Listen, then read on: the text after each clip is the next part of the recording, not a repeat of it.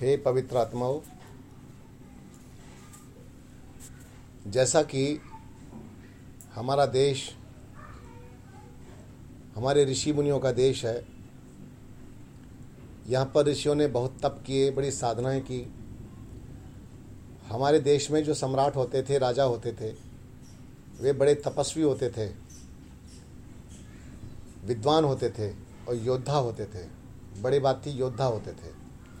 जब कभी युद्ध हुआ करते थे तो राजा भी युद्ध लड़ने के लिए साथ में जाया करते थे। कितना हमारे यहाँ का संविधान था, कैसा संविधान था, बड़ा अद्भुत था। धीरे धीरे हमारे देश में विदेशी लोगों ने डेरा जमाना शुरू किया। भिन्न भिन्न प्रकार से अलग अलग देशों से लोगों ने हमारे यहाँ पर आकर के डिवाइड एंड रूल फूट डालो और शासन करो की शैली को अपना करके हमारे देश को ही अपने नियंत्रण में ले लिया, कब्जे में कर लिया। दूसरे अन्य मुस्लिम शासक आए। मुस्लिम शासकों ने भी ऐसा ही किया। उन्होंने तलवारों के ज़ोर पर मारधाड़ करके हमारे राजाओं को वश में करके, जो लालची राजा थे, उनको अलग से लालच दे करके सब अपने वश में कर लिया, अधिकार कर लिया। और समस्या ये हुई कि कुछ मुट्ठी भर लोग यहाँ आए और मुट्ठी भर लोगों ने आकर के इतने बड़े देश पर भारत पर शासन किया, जिसका क्षेत्रफल दूर दूर तक फैला हुआ, ऐसे देश को अपने नियंत्रण में लिया। आप जानते हैं कि जिस समय मुस्लिम शासक यहाँ थे तो उस समय अफ़गानिस्तान भी भारत में ही था, बर्मा भी भारत में ही था। ये भारत का ही अंग था। और इसी तरह से पाकिस्तान तो अभी सैंतालीस में अलग हुआ। ये सब हमारे ही क्षेत्रफल में आया करते थे। इसका नाम था आर्यावर्त। इतने विशाल आर्यवर्त को नियंत्रण में आखिर लिया कैसे? लिया ऐसे ही कि धीरे धीरे घुसे अंदर और घुस करके फूट डालनी प्रारंभ कर दी और फूट डाल करके लालच दे दे करके बस अपना उल्लू सीधा करते चले गए और शासन करते चले गए। यहाँ पर भारत में आज इतनी बड़ी विडंबना है। हमारे आज की जो वर्तमान पीढ़ी है, पहले लोग क्या करते थे? मर मिटते थे, देश के लिए बलिदान देने के लिए तैयार हो जाते थे। और इसके साथ ही आज की वर्तमान पीढ़ी को मैं देखता हूँ, इनके पास से इनका स्वाध्याय खत्म हो गया। कोई स्वाध्याय नाम की चीज़ नहीं रही। कहाँ रामायण पढ़ेंगे, कहाँ गीता पढ़ेंगे, कहाँ भागवत पढ़ेंगे, यानी कि कुछ भी पढ़ने का इनके पास में वो रहा नहीं, कोई उपनिषद नहीं, कोई वेद नहीं, कोई दर्शन नहीं, इनको समझते हैं, ये पोंगा पंडितों का काम है। ज्ञान विज्ञान चाहिए तो अमेरिका वाले, विदेशी लोग हमारे पुस्तकों को वेदों को उठा करके एक एक मंत्र पर शोध कर रहे हैं, और हमारे ही देश के लोग और हमारे ही बच्चे उन सबसे बहुत दूर निकल गए हैं, पता नहीं कौन सी दुनिया में। और इस दुनिया में निकल गए कि जो अंधेरी दुनिया है, वहाँ कुछ मिलने वाला नहीं। थोथा ज़ीरो अंततः जब कभी वैराग हुआ, पचास साल, साठ साल, सत्तर साल में, फिर लौटेंगे, चलो स्पिरिचुअल आध्यात्म की तरफ़ लौटते हैं। फिर लौट करके वहाँ आएँगे। कहाँ? फिर खोजेंगे उन सत्संगियों को, उन ध्यान करने वालों को मेडिटेशन कौन सिखाता है, कहाँ जाएँगे? भैया, बड़ी अशांति है, दिमाग में शांति नहीं है, फिर खोजेंगे वहाँ। अभी हमारे बच्चों की दिशा भ्रमित है। और हमारे बच्चों पर विदेशी संस्कृति का प्रभाव इतना अधिक है, हमारे बच्चे हमारी वेशभूषा को धारण करने के लिए तैयार नहीं। हमारे आदरणीय मुख्यमंत्री जी, तीरथ सिंह जी रावत ने अभी लड़कियों के लिए जीन्स पर क्या कमेंट कर दिया? बवाल मच गया। लड़कियाँ कैसे कैसे बेहूदे कपड़े पहन रही हैं, यहाँ तक फटा फटा पूरा पहन रही हैं और ऐसे ऐसे भद्दे वस्त्र पहन रही हैं, वहाँ पर कोई टिप्पणी नहीं। पहले समय में महाभारत हुई थी, पता है? द्रौपदी का वस्त्र खींच लिया था। द्रौपदी का वस्त्र खींचा गया था, पूरा महाभारत हो गया, मर कट गए। और आज तो खुद ही फाड़ फाड़ करके बैठ हैं, घूम घूम रहे बाज़ार बाज़ार में। तो कौन क्या कहे? आज तो तुम सत्य को सत्य भी नहीं कह सकते, इतना प्रतिबंध है। आप किसी भी सत्य को पक्ष में लेकर के खड़े हो जाओगे ना, उसी के दूसरे जो पक्षधर हैं, गुंडे लोग, वो गुंडे लोग तुमको मारने काटने के लिए तैयार हो जाएँगे तुम, तुमने ऐसा क्यों किया? शराब पी करके लीवर खराब हो गया, किडनी खराब हो गई, मर गए, खप गए, परिवार के परिवार खत्म हो गए।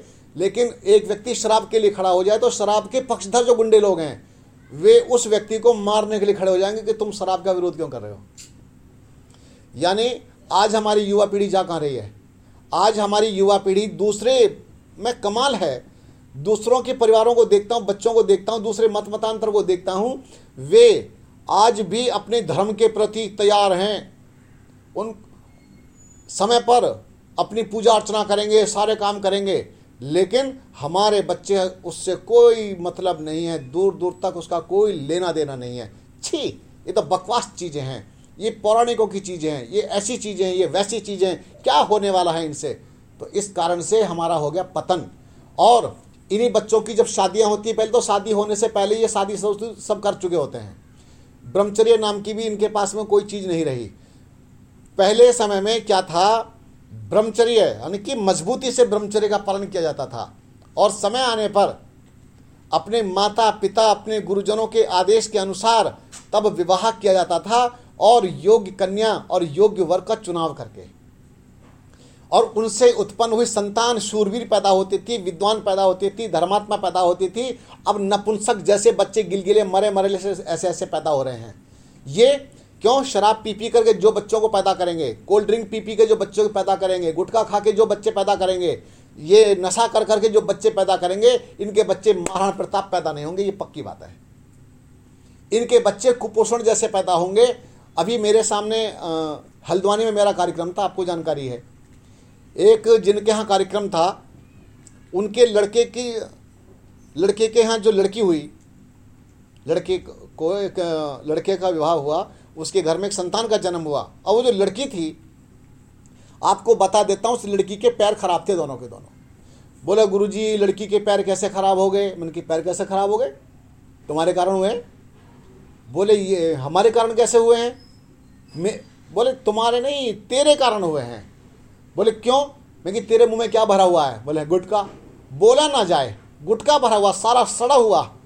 अंदर से पूरा गाल भी, दांत भी सब सड़ा हुआ। तब भी मैंने कि तेरे अंदर जो इसका रस अंदर जा रहा है, इसने तेरे अंदर की सारी पावर्स को ख़त्म हो गया और इससे जो शुक्राणु था, वो इतना डेड मरा मरा सा अंदर प्रवेश किया, जिसके वो कुपोषण ही पैदा हो गया।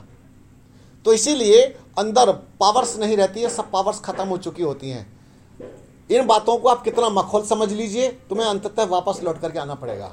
अगली बात, पहली बात तो हमारे बच्चे शादी करने को तैयार नहीं होते, या कर भी लेंगे तो लव लव लव हो गया, लव हो गया, लव हो गया, लव हो गया, लव का बुखार चढ़ा, उस बुखार बुखार के चक्कर में शादी कर बैठे और शादी कर बैठे तो रात दिन रो रहे। ये हमने जल्दी जल्दी में क्या कर लिया?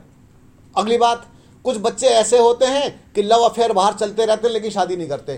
तीस साल की उम्र हो गई और शादी अगर कर ली तो बच्चा नहीं पैदा होने देते। बोले, अभी हम प्रिपेयर नहीं है, बदतमीज, अगर तुम प्रिपेयर नहीं तो तुमने शादी क्यों करी थी?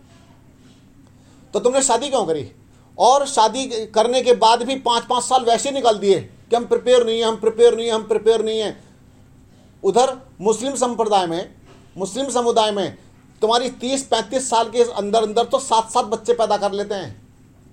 और तुम्हारे यहाँ एक लड़की हो गई गलती से। एक लड़की हो गई जाकर के नसबंदी करवाई है घरवाली की। नसबंदी करवा दी, क्यों? अब बच्चा पैदा नहीं होगा जी। क्यों? बहुत महँगाई है जी। बेड़ा गर्क तेरा। मेरे घर में, मेरे बाप के पास में कमाई कम थी। लेकिन हम पाँच छह बच्चे पैदा किए मेरे बाप ने। और हमारे यहाँ कल एक बहन बैठी थी हमारी, आपकी बहन बैठी हुई थी यहाँ पर। तो वो कह रही कि उनके यहाँ कितने? छह भाई और पाँच बहनें, ग्यारह बच्चे। वेद के अनुसार कम से कम आदमी दस बच्चे पैदा कर सकता है, इसमें कोई बुराई नहीं है। लेकिन आज मैं एक एक सम, समुदाय को टारगेट करता हूँ हिंदू समाज का धीरे धीरे ऐसे ही पतन हो जाएगा। मैं कई परिवारों को देखता हूँ जिनके यहाँ एक या दो लड़कियाँ सिर्फ़। जिनके यहाँ दो लड़कियाँ ही लड़कियाँ हैं उनके वंश को चलाने वाला उनके वंश का धारक कोई भी नहीं रहेगा दोनों के दोनों मर जाएँगे और सब खत्म हो जाएगा वहीं का वहीं। मैं सच्ची बोल रहा हूँ। आज विनाश की तरफ़ मैं अपने ही पूरे खानदान में देख रहा हूँ कई खानदानों केवल दो लड़कियाँ हैं या एक लड़की है। और उस पर नस, उसके बाद नसबंदी हो गई। नसबंदी होने के बाद सब खत्म हो गया। उनका कुछ नहीं बचा। उनकी इतनी रात दिन प्रॉपर्टी इतना पैसा रात दिन कमाए चले जा रहे कमाए चले जा रहे उसका संभालने वाला कोई नहीं। रात दिन कमाने में लगे पड़े रात दिन कमाने में लगे पड़े। दुकान पर खड़े खड़े खड़े खड़े। रात दिन टांगे सूजी पड़ी हैं। वेरिकॉन्स की समस्या हो गई। डायबिटीज़ पैदा कर ली। लेकिन उस बंदे को भी ये समझ नहीं आ रहा कि इसको संभालेगा कौन। उसके बैंक में इतना पैसा होगा कि चुपचाप बैठ करके भी खाना शुरू कर देना। तब भी उसका खत्म नहीं होगा मरते दम तक। लेकिन कमाई जा रहा कमाई जा रहा, किसके लिए? तह पर तह लगाए चला जा रहा है। बिल्डिंग पर बिल्डिंग बनाए चला जा रहा है। संभालने वाला कोई नहीं।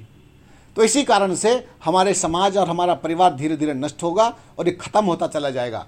मेरी बातें हो सकता है अटपटी लगें, मेरी बातें हो सकता है बुरी लगें, लेकिन ये ठीक नहीं है। तो इसीलिए आज हम अपने यहाँ पर पूरी तरह से कमज़ोर अनुभव कर रहे हैं। घुटन होने लगी अब हमें भी। तुम्हें घुटन होती है, नहीं होती, मुझे पता नहीं है। लेकिन ये घुटन ऐसी है कि जिसके बारे में कुछ कहा भी नहीं जा सकता। तो आइए, हम अपनी संस्कृति को, अपने जो आदर्श थे, उन लोगों की तरफ़ वापस लौटें। हम आधुनिक वैज्ञानिकों को ध्यान में रखते हैं। इतना बड़ा विज्ञान किया, इतना बड़ा विज्ञान किया। हमारे पूर्वज बहुत बड़े बड़े वैज्ञानिक थे। ये तो कॉपी कर रहे हैं। ये सब नकलची बैठे जितने बैठे हैं। हमारे यहाँ पर आपको पता होगा आप आज मोबाइल हाथ में लेकर के बड़े खुश होते हैं, चित्र आ जाते हैं और ये आ जाता है, टेलीविज़न टेलीविज़न में चित्र आते हैं। आपको बताऊँ, आपने महाभारत देखी किसी ने? महाभारत महाभारत में एक करेक्टर था, संजय, जो धृतराष्ट्र को सारी सारी की सारी कहानी बता रहा था। मैं ये बताना चाहता हूँ कि उस संजय के पास में ऐसी कौन सी दृष्टि थी? ऐसा कौन सा दूरदर्शन था? ऐसा क्या था कि महाभारत का पूरा का पूरा हाल वो वहीं पर बैठा बैठा सब बता रहा था? ए टू जेड सारा का सारा बता रहा था। ऐसी कौन सी दिव्य दृष्टि थी?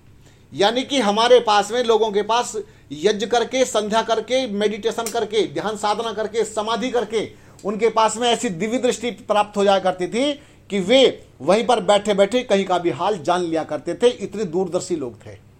लेकिन आज हमें कुछ पता ही नहीं है।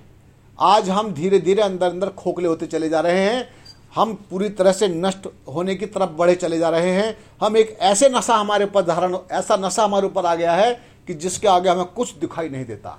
एक, ये रंगीन दुनिया दिखाई तो दे रही है, लेकिन ये अंधी दुनिया है। याद रखना, आज छोटे छोटे बच्चों की आँखों पर चश्मे आ चुके।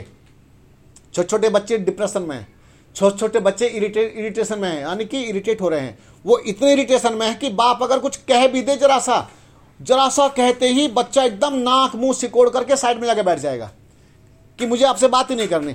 आज एक बच्चे की कहानी घर घर की यही कहानी है। क्यों? इस मोबाइल ने इरिटेशन दिया है। क्यों? रात जब लगातार लगातार वहीं वहीं देखते रहते देखते रहते हैं तो फिर बाहर की दूसरों की कोई बात समझ में नहीं आती। ये बहुत बुरा हाल हो चुका है और अभी ये जो ऑनलाइन पढ़ाई की बात चल रही है ना ऑनलाइन जो कोचिंग ये जो क्लासेस चल रही हैं, ये ऑनलाइन क्लासेज बच्चों को लेकर के बैठने वाली है। इसका जो रेडिएशन बच्चों को लगातार टकरा रहा है। चलो, इस, ये जो रेडिएशन टकरा रहा है, ये तो देखा जाए, लेकिन केवल पढ़ाई पढ़ाई का विषय हो तो वहाँ तक तो देखा भी जाए, लेकिन बच्चों के पास में आपको पर्सनली मोबाइल देने पड़े। देने पड़े। मोबाइल देने का मतलब है, रात के बारह एक बजे तक मोबाइल चालू रहता है, बच्चे ऑनलाइन रहते हैं तो कौन सा बिज़नेस चल रहा है, मुझे बता दो। और रात के बारह बजे ऐसा कौन सा बिज़नेस है, ऐसी कौन सी पढ़ाई चलती है, इसका कुछ पता नहीं है। बच्चे चैटिंग कर रहे होते हैं, लगातार चैटिंग पर चैटिंग चल रही होती है। चैटिंग नहीं है, वो चीटिंग है। वो माता पिता के साथ चीटिंग, अपने गुरुजनों के साथ चीटिंग और खुद के साथ चीटिंग और time. Time is money, time जो धन है, सबसे बड़ा धन है। तुम समय पर सो नहीं सकते, समय पर जग नहीं सकते, तुम्हारी दिनचर्या सारी अस्त व्यस्त है। तुमको योगा से कोई मतलब नहीं, तुम्हें प्राणायाम करने से कोई मतलब नहीं, तुम्हें साधना करने से कोई मतलब नहीं, तुम्हें किसी से कोई मतलब नहीं। तुम्हें माता पिता की आज्ञा पालन करने से कोई मतलब नहीं है। और अब तो माता पिता भी ऐसे ही होते चले जा रहे हैं। तो अगर ऐसा ही रहा, ऐसा ही रहा तो ये समाज डूबेगा और मेरा जो आंकड़ा कहता है दिमाग का, आज के बच्चे देखेंगे और मेरी बात को नोट करके रख लें, पचास साल के अंदर अंदर हमारी ग्रोथ खत्म होकर के ह्यूमन पीढ़ी खतरे में आ जाएगी पूरी तरह से। एक वायरस नहीं, वायरस की ऐसी की तैसी, ये काय का कोरोना? ये एक वायरस नहीं ये तो आदमी खुद ही वायरस जैसा हो जाएगा बेकार हो जाना है। ये इतना बेकार हो जाना है इतना सड़ चुका होगा अंदर अंदर क्योंकि इसके अंदर कुछ बचने वाला नहीं है और ग्रोथ भी खत्म हो चुकी होगी।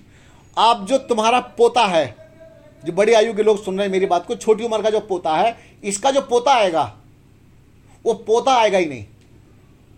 इसका पोता आएगा ही नहीं और, और आया भी तो नाटा सा छोटा सा बेकार सा बीमार सा पैदा होगा। तो इसीलिए वो हालत, वो जो आगे वाला समय, क्यों? जिस समय महाभारत काल था, महाभारत का समय, उस समय में कहते हैं, एक तो हमारी आयु, भीषम पितामह की कुछ तो बताते, पौने दो सौ वर्ष, और कुछ बताते, चार सौ वर्ष की उम्र थी, युद्ध के मैदान में। अब तो तीस साल की उम्र में घुटने जवाब दे रहे हैं। बीस बीस साल में, दस दस साल में डायबिटीज़ का बीमार है। क्या करेगा महाभारत? कुछ नहीं करने वाला है, बीमार आदमी से संघर्ष नहीं होता है। तो उस समय में लंबाई भी बहुत ज़्यादा हुआ करती थी। लंबाई बहुत बड़े बड़े लोग थे बड़े बड़े बलशाली योद्धा हुआ करते थे। कहते हैं, जिस समय युद्ध के मैदान में आते तो धरती काँप उठती थी। उनके उनके युद्ध से। जरासंध और भीम का जो युद्ध हुआ था तो वो कहते हैं कि, मैं कहना नहीं चाहता कि महिलाओं के गर्भ गिर गए थे। इतना भयंकर युद्ध था, इतनी ज़्यादा पावरफुल लोग थे वे। ये कैसे पावरफुल लोग थे? और आज घटते घटते, घिसते घिसते घिसते घिसते ह्यूमन जो हमारे जो मनुष्य हैं, वो कितने छोटे छोटे आकृति के हो गए हैं। उनके हिसाब से हम बहुत बोने, तुम बोना देख तो छोटा सा वो छोटा सा बोना नहीं है। एक लड़की और महिला आती है छोटी सी बहुत छोटी है, सबसे छोटी है शायद वो। वो छोटी नहीं है। हम सब छोटे हैं। पहले से हम घिस चुके हैं, क्योंकि हमारे अंदर वो पावर्स वो शक्तियाँ नहीं रही हैं। हम खत्म हो चुके हैं अंदर से, आइए हम लौटें धीरे धीरे अपनी पुनः संस्कृति को पुनर्जागरूक करें। और तुम्हें अब किन कंधों के ऊपर ये देश संभलेगा, ये समझ में नहीं आ रहा। तो हो सकता है तलवारों के दम पर आगे चल करके देश को संभालने के लिए दूसरी शक्तियाँ फिर वापस खड़ी हो जाएँ तो हमें वापस जगना पड़ेगा। इसके अलावा कोई रास्ता नहीं है। आज हमने चतुर्वेद सतकम का यज्ञ किया, उसके बाद मेरे अंदर कुछ उद्गार आ रहे थे। मेरे अंदर तो अंगार भरे ही पड़े हैं। और ये अंगार ऐसे भरे पड़े हैं, ये अपनी देश की संस्कृति, अपना देश खत्म होता हुआ दिखाई दे रहा है तो इसके लिए मेरे से रोका नहीं जाता। तो मेरी बात अगर किसी को अन्यथा लगी हो, बुरी लगी हो तो उसके लिए भैया क्षमा चाहता हूँ। लेकिन मैं तो ऐसा ही बोलूँगा। जब तक जहाँ भी मैं बोलूँगा, मेरे अंदर की भावना तो रुक नहीं सकेंगी। ओम शांति।